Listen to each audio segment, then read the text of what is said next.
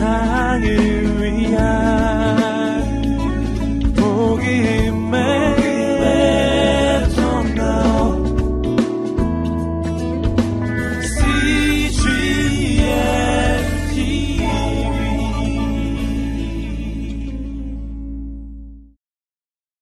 정치와 종교의 관계는 에, 역사 그 자체만큼이나 오래된 역사를 가지고 있습니다. 우리는 지금 정교 분리의 시대를 살고 있지만 정치를 떠난 종교 있을 수 없고 또 종교를 소외한 정치 또한 있을 수 없기 때문에 그 선을 긋는다는 것은 실로 어려운 일이죠. 역사적으로 보면은 정치와 종교의 두 가지 잘못된 형태가 지금까지도 계속 존재해 오고 있습니다. 첫 번째는 이 정치화된 종교입니다. 종교가 드러내야 될이 절대적 진리를 포기하고 대신에 어떠한 정치적 가치만을 에, 믿고 또 그것을 주장하고 어떤 정치적 입장만을 에, 가지고 영향력을 미치려고 할 때 그것을 정치화된 종교라고 말할 수가 있죠. 또 한 가지 형태는 종교화된 정치입니다. 상대적인 어떤 정치적인 이념을 절대적으로 신봉하고 그것을 신격화하고 그것만을 절대적 가치로 어, 주장하는 정치, 종교화된 정치입니다. 예수님 당시에는 이 두 가지 형태가 공존했습니다. 예수님 당시에 유대 종교 지도자들, 바리새인과 사두개인들은 정치화된 종교 세력임을 나타냈습니다. 또한 로마 제국은 그 정치적 영향력이 거의 절대화되면서 시저를 신격화하고 시저를 Lord, 주님이라 부르게 하면서 결국은 정치를 종교화하는 그런 시대에 이르게 되었죠. 예수님의 십자가 죽음은 이런 정치화된 종교 세력과 종교화된 정치 세력의 그러한 사악한 연합과 동맹으로 인해서 일어난 사건입니다. 예수님께 이 세상에 오셨을 때 종교화된 정치 세력, 정치화된 종교 세력들은 그 예수님을 인정할 수가 없었습니다. 예수님이 그 당시에 이 정치 종교의 중심지였던 예루살렘으로 들어가셨을 때 그 두 세력은 긴장할 수밖에 없었습니다. 예수님은 진정한 권위자이신 하나님의 권위를 가지고 가르쳤고 또 진정한 길과 진리를 가르치심으로 그 당시에 종교 지도자들의 그 위선과 거짓을 드러내셨기 때문에 그들은 두려워할 수밖에 없었습니다. 그들의 마음속에는 질투심도 있었지만 두려움이 더 컸을 것입니다. 예수님이 가르치시는 진리, 교훈, 한마디 한마디 말씀들은 그 당시에 종교 세력, 정치 세력이 가지고 있었던 거짓과 위선과 그리고 모순들을 하나씩 하나씩 드러내고 있었기 때문이지요. 예수님께서 이 누가복음 20장에 이르렀을 때 예루살렘에서 하신 중요한 비유를 기록하고 있습니다. 예전에 저희가 마가복음에 살펴보았기 때문에 이번에는 skip하고 넘어왔지만 한 포도원 품꾼의 비유죠. 이것은 주인이 그 포도원을 맡긴 종들이 그 소출을 받으려고 종들을 보냈을 때 종들을 계속해서 죽이고 결국 포도원 주인의 아들까지 죽여버리는 이런 비참한 이야기를 담고 있는 비유입니다. 그 당시에 종교 정치 세력들은 그 비유를 들었을 때 그 아들을 죽인 자들이 바로 자신들을 가리키는 것이라는 것을 간파했죠. 그래서 그때부터 예수님을 죽이려고 했습니다. 그들의 이 반응은 바로 예수님이 하나님의 아들이심을 그들은 알고 있었다는 것을 보여주는 것이죠. 역설적으로 보여주는 것이죠. 그들은 예수님의 권위를 무너뜨리려 했고 그 당시에 예수님을 따르는 수많은 사람들과 예수님을 분리시키려고 그들은 여러 가지 계략과 모략을 다 했습니다. 테스크 포스 팀을 만들었습니다. 특별히 예수님의 인격적인 삶과 어떤 개인적인 비리가 전혀 없기에 예수님의 그 말씀, 예수님의 그 메시지, 수많은 사람들이 열광하는 그 예수님의 말씀으로부터 어떤 트집을 잡아서 예수님의 권위를 무너뜨리려는 계략이 진행되고 있었습니다. 그래서 오늘 20절 말씀에 보면 예수님의 말씀의 트집을 잡아서 예수님의 권위를 무너뜨리려는 사람들이 예수님 앞에 나왔습니다. 마가복음에 보면 이 사람들을 바리새인들과 헤롯 당원들이다 이렇게 되어 있습니다. 그것은 우연이 아닙니다. 바리새인들과 헤롯 당원을 특별히 뽑은 것입니다. 놀라운 것은 이 두 사람 부류의 사람들은 물과 기름처럼 서로 어울리지 않는 사람들입니다. 바리새인들은 반로마주의자들이고 헤롯 당원은 이름이 헤롯이니까 얼마나 친로마주의자이겠어요. 바리새인들은 로마에 세금 내는 것을 싫어하고 반대하는 사람들이었고 헤롯 당원들은 적극적으로 로마 제국에 협력하고 세금 내고 우리가 하나 되어야 된다라고 하는 그런 친로마주의자들이죠. 이 두 세력은 서로 사실 만날 필요도 없고 만나지 않는 사람들입니다. 그런데 한 팀이 되어서 예수님께 나갔다는 거예요. 사내들인 공회원들이 그들을 뽑았기 때문이죠. 여러분 서로 다른 정치적 입장이라도 예수님을 참된 진리가 되신 예수님을 무너뜨리는 일에 하나가 된다는 것. 여러분 선한 일에 하나가 되는 것보다 악한 일에 하나가 되는 게 훨씬 쉽습니다. 선한 일을 하려고 할땐참 하나 되기가 힘들어요. 각자의 입장이 다르고 그렇습니다. 그런데 동일한 악을 품고 하나가 되면요. 사람들은 무섭게 하나 됩니다. 바로 이런 모습들을 보여주는 거죠.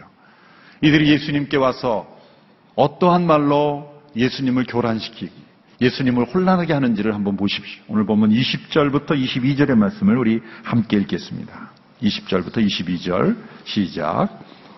뒤를 엿보던 그들은 적자들을 보내어 의로운 사람들인 채 행동하도록 했습니다. 그리고 예수의 말씀에 트집을 잡아 결국 권력 있는 총독에게 넘겨주려는 속셈이었습니다. 접자들이 예수께 물었습니다. 선생님, 선생님의 말씀과 가르침이 옳은 줄 저희가 압니다. 또 사람을 겉모습으로 판단하지 않고 언제나 진리에 따라 하나님의 길을 가르치시는 것도 압니다. 저희가 가이사에게 세금을 내는 것이 옳습니까? 옳지 않습니까? 자, 이들의 거짓되고 위선된 말들을 보십시오. 사단은 늘 독을 꿀과 함께 우리에게 주는 법입니다. 이들의 말을 보면 예수님 말씀은 언제나 진리를 전하는 하나님의 사람이라고 고백하지만 마음은 그렇게 인정하지 않습니다.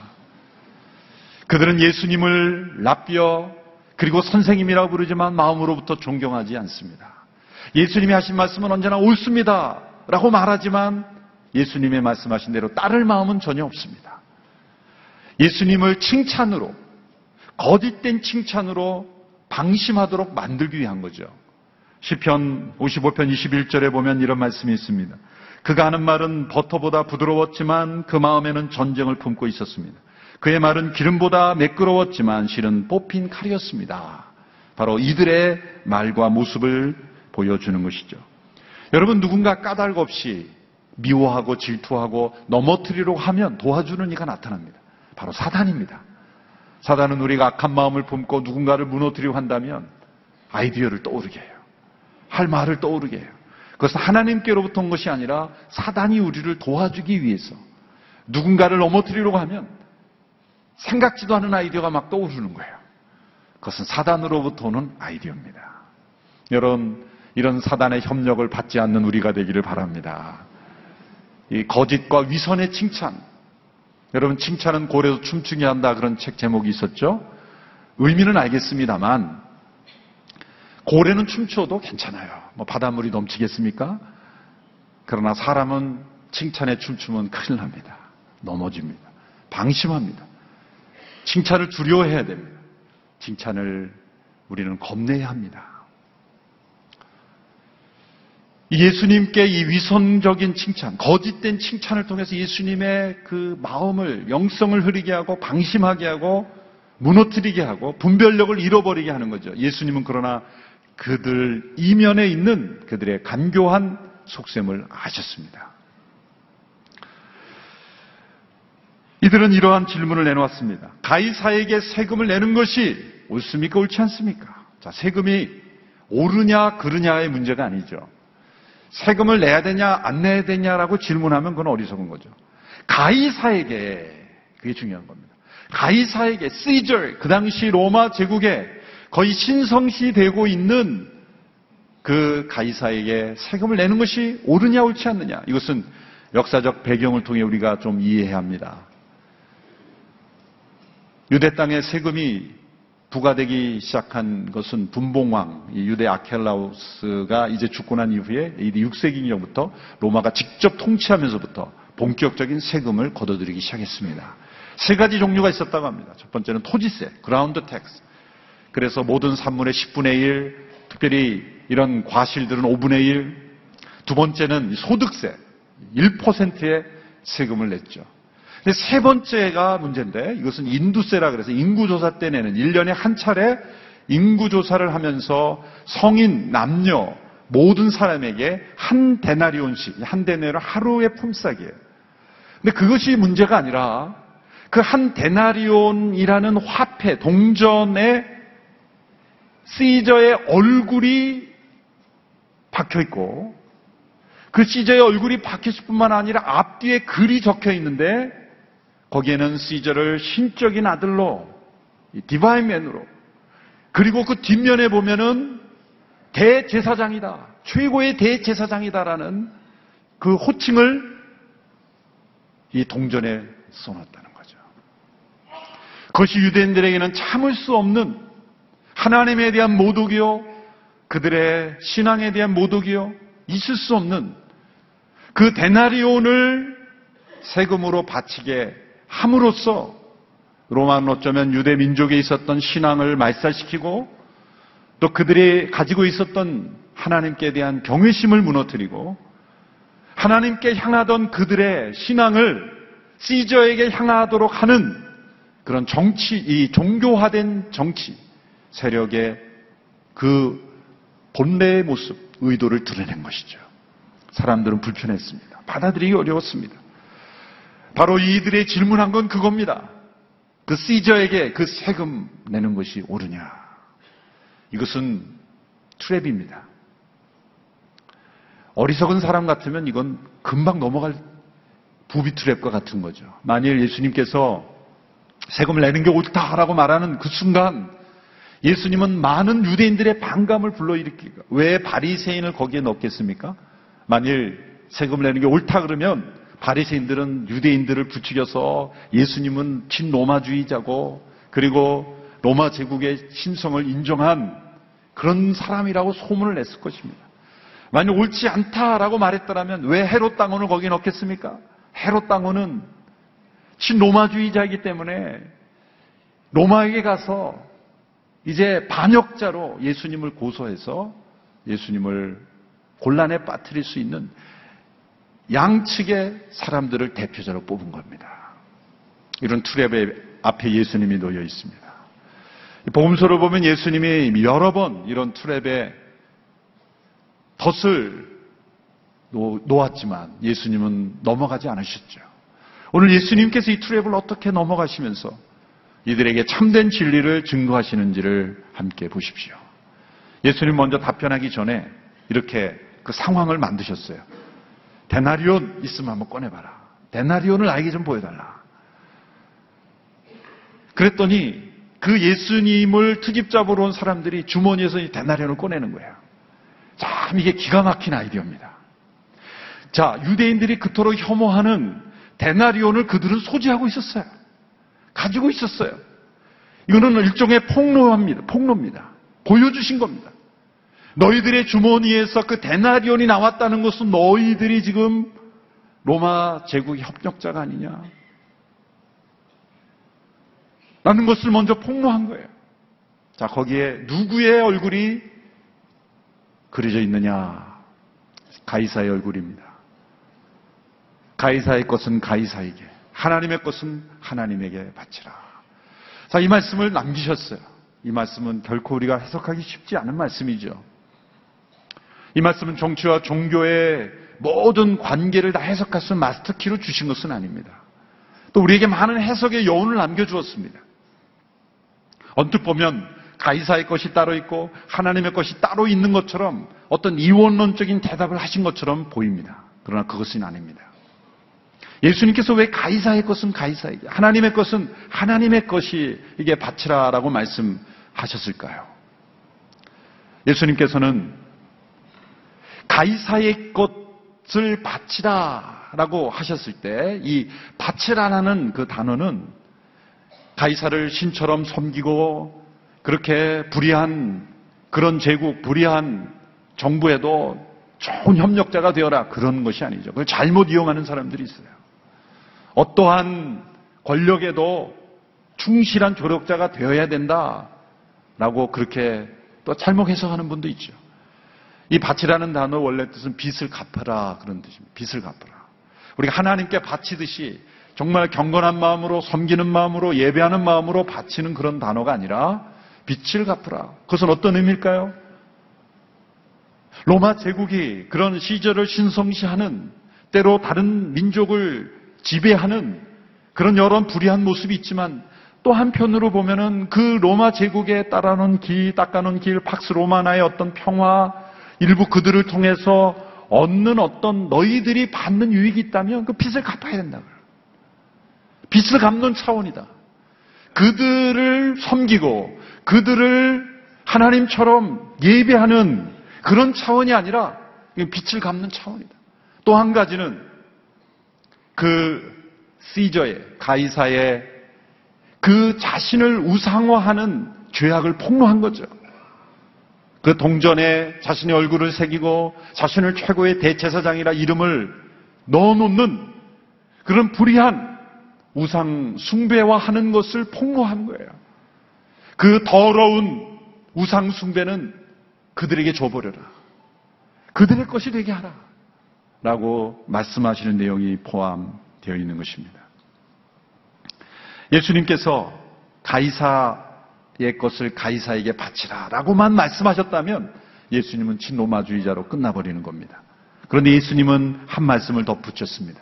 하나님의 것은 하나님에게 바치라.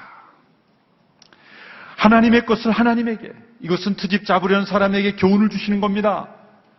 가이사가 아무리 권세자라 할지라도 그의 얼굴이 새겨져 있는 동전, 세금을 내게 하는 것, 그러한 권세가 있다 할지라도 절대로 하나님의 권세는 넘어갈 수 없는 것이다. 가이사가 넘어갈 수 없는 하나님의 것이 있고 하나님의 권세가 있는 것이다. 가이사조차도 하나님의 것이다. 가이사에게는 경고를 주는 거죠. 내가 아무리 너 자신을 우상화하고 신적인 존재로 높인다 할지라도 어느 한순간 하나님은 너의 권세를 되찾을 것이다. 너는 신이 아니다. 하나님, 하나님의 것을 하나님께서 되찾으신다면 너는 그 자리를 하루아침에 이룰 수 있는 것이다. 하나님의 것을 하나님의 것으로 인정하지 않는 자들은 하나님은 결코 인정하지 않을 것이다. 가이사에게는 경고를 주는 거예요. 유대인들에게도 경고를 주는 겁니다. 그들은 늘 핑계거리가 많았습니다. 로마 제국 때문에 우리가 믿음의 생활을 할 수 없습니다. 로마의 지배에 있기 때문에 우리는 하나님을 제대로 섬길 수 없습니다. 그건 다 핑계다. 가이사의 것은 가이사에게 주어버려라. 그러나 하나님을 섬길 수 있는 얼마나 많은 것들이 있는가. 너희가 마음을 다해 하나님을 사랑하기만 한다면 너희가 하나님을 예비하지 못할 이유가 없는 것이다. 하나님을 섬기지 못할 이유가 없는 것이다. 로마 제국 핑계대지 마라. 지저 때문에 우리의 신앙이 무너진다라고 그렇게 그렇게 핑계대지 마라. 세상이 악해서 내 믿음을 지킬 수 없다라고 그렇게 핑계대지 마라. 가이사 때문에 우리의 믿음이 흐트러진다고 핑계대지 마라. 하나님의 것을 하나님께 바칠 수 있다. 가이사는 그 세금 내게 하고 그리고 정치 질서로 너희들의 영혼을 너희들의 영혼을 살 수 있냐? 세금은 내게 할 수 있지만 너희들의 영혼까지 빼앗아갈 수는 없는 것이다. 그러므로 너희 만일 너희 영혼과 마음이 하나님께 드려지고 있다면 가이사는 너희의 영혼까지 가져갈 수는 없는 것이다. 가이사가 요구하는 세금이 너희의 영혼이 하나님께로 향하는 것을 절대로 방해할 수는 없는 것이다. 하나님의 것은 하나님께 드리라. 라고 유대인들을 가르치시는 거죠. 예수님은 무엇이 가이사의 것이고 무엇이 하나님의 것인지 목록과 리스트를 만들어주지 않으셨어요. 참 우리들은 그걸 원해요. 뭐가 하나님의 것인지, 뭐가 내 것인지.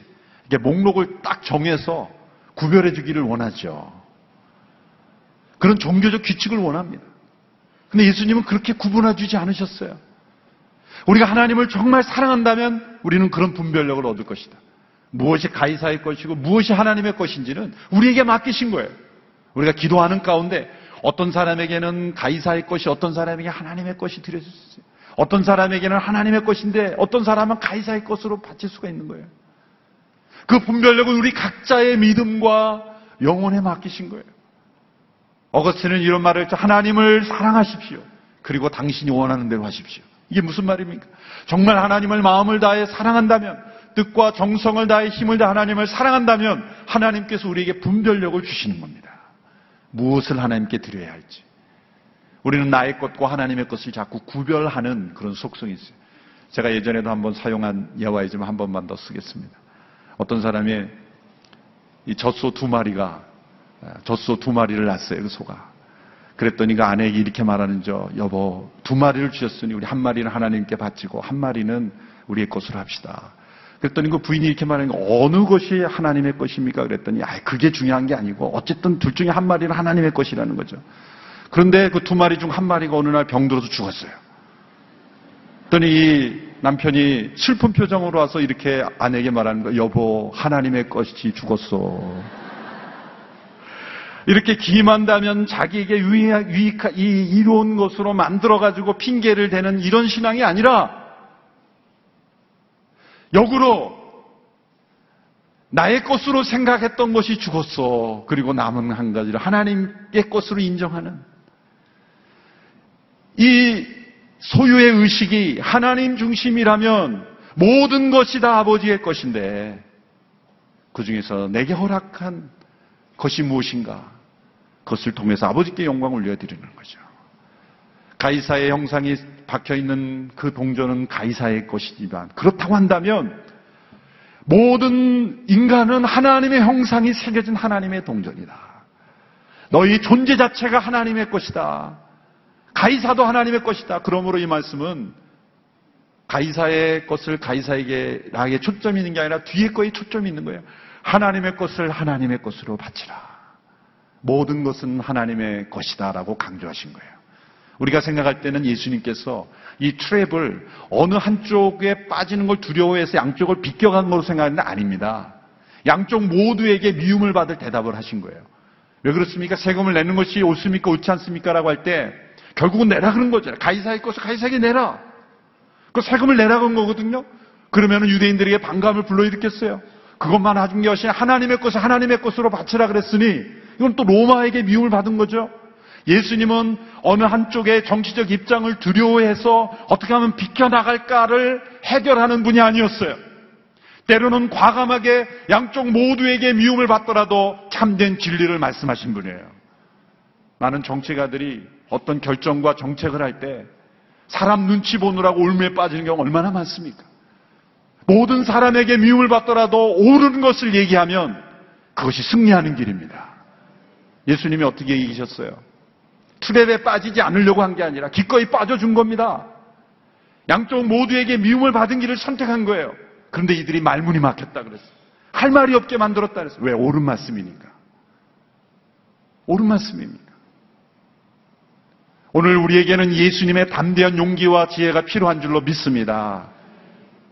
어떤 입장이에게 빠지지 않으려고 딜레마에서 어, 모두에게 다 칭찬받고 모두에게 다 잘했다고 받으려고 그렇게 눈치 보다가 올무에 빠지는 인생이 아니라 모두에게 다 배척을 받아도 올바른 하나님의 길을 선택하고 담대하게 용기 있게 말하면 말문이 막혀버릴 줄로 믿습니다. 세상의 말문을 막히게 하는 하나님의 사람들, 우리 모두가 될 수 있게 되기를 축원합니다. 그래서 우리는 지혜가 필요한 거예요. 이 말씀에 담긴 주님의 지혜. 그 지혜가 우리 모두에게 임하게 되기를 주님의 이름으로 축원합니다. 기도하겠습니다. 이 시간 우리 잠시 1, 2분 우리가 합심해서 함께 기도할 때 예수님을 넘어뜨리려고 트집적으려고 했던 트랩을 놓았던 이 사람들의 말문을 막히게 했던 예수님의 담대한 용기와 지혜를 우리에게도 허락하여 주옵소서. 우리도 살아가며 많은 딜레마 앞에 놓여 있습니다. 어떤 입장을 취해야 될지, 어떤 결정을 해야 될지. 이런 결정을 내리면 이 사람들이 반대할 것이고, 또 다른 결정을 내리면 또 다른 사람들이 반대할 것이고, 사람들의 보기에 눈치 보며 끌려가는 인생과 이 나라가 아니라 진리를 담대하게 옳은 것을 선택함으로 사람들의 말문을 막히게 하는 저희들이 되기를 원합니다. 정치 종교의 이상한 결합 속에 헤매이는 교회가 아니라 하나님의 진리 위에 굳게 선 교회가 되게 하여 주시옵시고 정치를 올바로 이끌어가고 견제하고 또한 옳은 길로 갈 수 있도록 해줄 수 있는 한국교회가 되게 하여 주옵소서 합심하여 함께 우리 자신과 이 시대 교회를 위해서 함께 기도하기를 원합니다. 하나님 아버지, 우리에게 지혜가 필요합니다. 분별력이 필요합니다. 용기가 필요합니다. 가이사의 것은 가이사에게 하나님의 것은 하나님에게 바치라고 했던 이 주님의 놀라우신 지혜와 주님의 용기를 우리가 본받게 되기를 원합니다. 분별력을 잃어버린 저희들 주님이 세상의 늪에 빠지지 않게 하여 주시고 세상의 교묘한 덫에 빠지지 않도록 우리를 붙잡아 주시고 인도하여 주시기를 간절히 원합니다. 주님 우리 모두를 붙잡아 주시고 인생의 걸음걸음마다 놓여 있는 딜레마와 덫에 빠지지 아니하고 세상으로 말건 할 말 없게 만들어버린 말문이 막히게 하는 우리 모든 삶이 될 수 있도록 역사하여 주시기를 간절히 원합니다. 주님의 지혜를 우리에게 허락하여 주옵소서. 하나님 아버지, 살아가며 겪는 많은 딜레마 앞에 놓여 있습니다. 세상의 악한 사람들, 세상의 간교한 교회에 빠지는 저희들 되지 않게 하여 주옵시고, 주님의 지혜와 용기를 우리에게 허락하여 주옵시고, 담대하게 옳은 길을 택함으로 승리하는 우리 모두가 되게 하여 주옵소서. 예수님의 이름으로 기도하옵나이다. 아멘.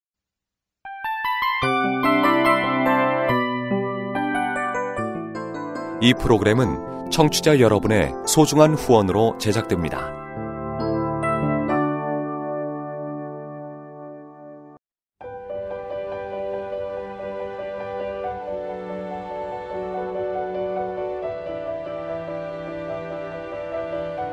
세상에는 수많은 교회들이 있지만 더 깊이 있는 말씀 강해를 찾기 위해 크기로만 교회를 선정하지 않습니다. 보다 좋은 영적 콘텐츠를 더 많이 나누기 위해 방송비를 받지 않습니다. 1년 365일 복음만 전하고 싶어서 우리는 광고를 하지 않습니다. 온누리의 복음을 땅끝까지 CGN TV와 함께 땅끝 성교사가 되주세요